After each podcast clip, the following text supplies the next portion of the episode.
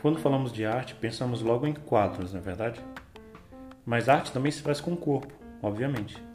Existem os happenings, as performances e até música que pode ser feita somente com percussão corporal. Nos últimos dois episódios da trilogia do corpo, a gente falou de dança e música, e a gente vai terminar falando de uma dança que atravessou o continente e se estabeleceu aqui no Amazonas de forma bem particular: a ciranda.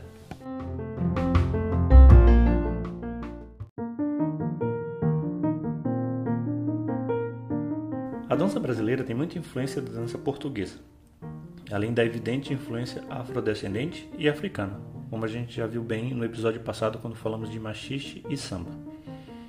E em se falando de danças populares portuguesas, elas acontecem em grandes grupos circulares, ou seja, dançam em roda, e as alterações são pontuadas por um mestre, coisa que é comum na maioria das culturas. E uma característica muito interessante é que a ciranda era e é dançada por crianças no Brasil, sendo que em Portugal ela é dançada por adultos. A palavra ciranda remete a muitos significados e origens e encontra correspondente no português, no espanhol e no árabe. Talvez porque os ramos linguísticos se encontrem ali na mesma região, não é verdade? Você pode até procurar no mapa ou no Google onde fica a Península Ibérica, para você entender melhor o que eu estou dizendo. Bom, mas ciranda então pode significar sarandeio, que é o movimento das saias enquanto se dança, ou saranda, que no espanhol é um instrumento de peneirar farinha. Ainda no espanhol, ela pode se aproximar da palavra sarabanda, que é uma dança, ou também pode ser zarandi, que no dicionário ruais significa dança de roda acompanhada de sanfona e canto.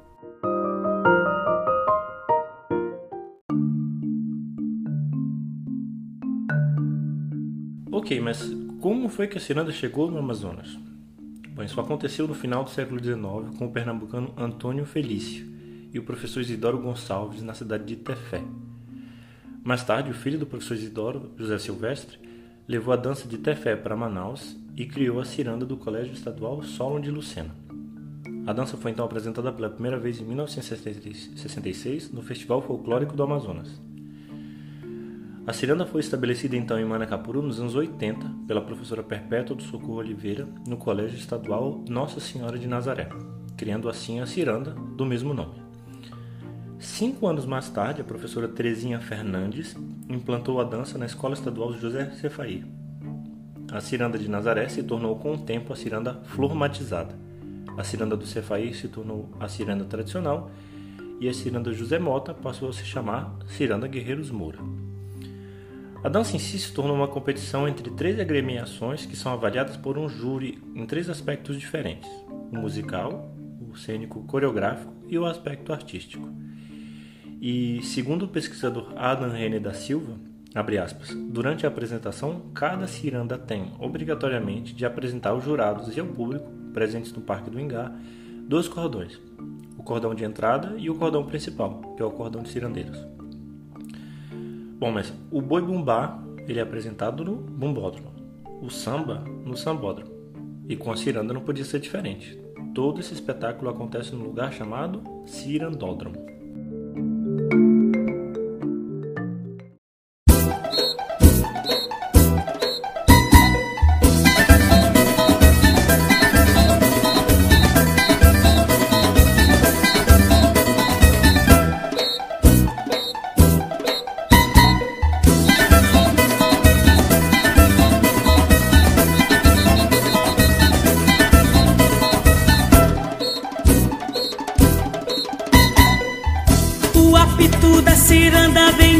pronunciar. O apê virar-te poesia. O apito da ciranda vem anunciar. O apê virar-te poesia. Sobre as águas dos rios espalhadinha. Sua força.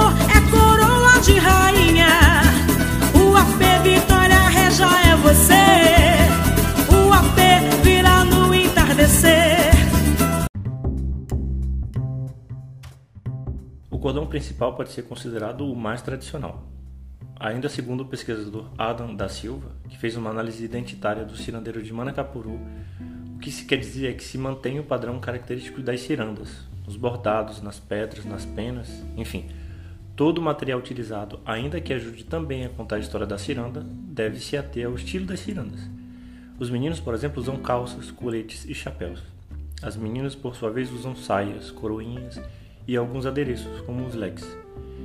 Em comum, ambos usam as sapatilhas, que é uma marca da indumentária deles. Até é, se diz quando um, um cirandeiro abandona o cordão que ele pendurou as sapatilhas. O cordão de entrada, como o nome diz, faz uma apresentação do tema da ciranda. Em seguida entra o cordão principal, que vai guiar, por assim dizer, a ciranda até o final, num espetáculo que dura entre 2 horas e 2 horas e meia, onde os participantes dançam em pares. Com relação à música, a gente tem três elementos principais: a tocata ou tocada, o cantador e as cirandadas. A ciranda flormatizada já chegou a ter três cantadores, a ciranda tradicional dois e a ciranda Guerreiros Mura só possui um. Segundo Silva, a ciranda é a base do espetáculo. É graças a ela que todos os elementos da ciranda se desenvolvem. Ela preza pela riqueza da poesia, do seu conteúdo, a beleza da melodia, seus arranjos, sua cumplicidade com o cordão e com a torcida. Todos esses elementos devem estar presentes quando na sua elaboração. Em um momento escolhido pela ciranda, uma dessas cirandadas, geralmente a melhor do CD, concorrerá no quesito cirandada, letra e música. A tocata ou tocada se refere ao grupo de instrumentos e instrumentistas que dão ritmo ao espetáculo. E o mais interessante é que a gente vai ter uma mistura de vários ritmos sendo tocados por esses grupos. Além do próprio ritmo da quadrilha, tem também o carimbó e outros ritmos próprios do norte do Brasil.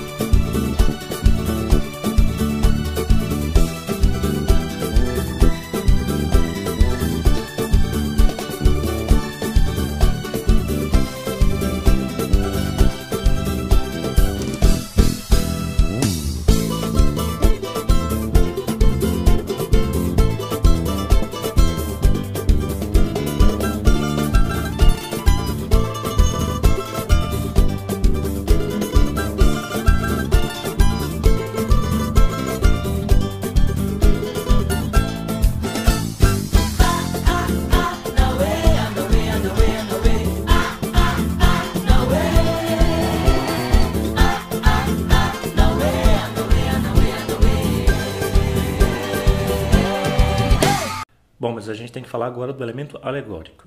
Durante o dia das apresentações, cada ciranda entra em um ritmo frenético para montar, na arena do Parque do Ingá, o seu cenário. Esse cenário é formado por um conjunto de alegorias que molduram o tema, compondo também o que se chama de fantasias de destaque. As alegorias são a concepção do tema, demonstrados nessa forma, expressando o contexto criado e desenvolvido pelos cirandistas e redesenhado pelos seus alegoristas. As fantasias de destaque são parte desse cenário, então. Bem parecido com o que acontece no carnaval, na é verdade? E por fim, existem cinco itens de destaque: a cirandeira bela, o porta-cores, o apresentador, os itens tradicionais e a galera, que é o público. A cirandeira bela remete à Constância, que é uma moça bonita, talvez o equivalente da Cunha Poranga no Boi Bumbá. E a Porta-Cores é um personagem que literalmente carrega o estandarte da ciranda. Mais uma vez, se é possível fazer a comparação, seria como o porta-estandarte do samba. O apresentador, como o nome diz também, apresenta todos os personagens, a temática e conduz o espetáculo e o grupo. Dos itens tradicionais, a gente tem então dois que são considerados obrigatórios. Cada agremiação tem que apresentar ao menos dois: o seu manelinho, a constância, a dona Benta, o carão, que é um pássaro, o caçador, seu honorato, entre outros. Os grupos têm que apresentar ao menos dois, do contrário, sofrem penalidades e a regra existe para que a tradição não sofra muitas modificações nem perca elementos do seu caráter original.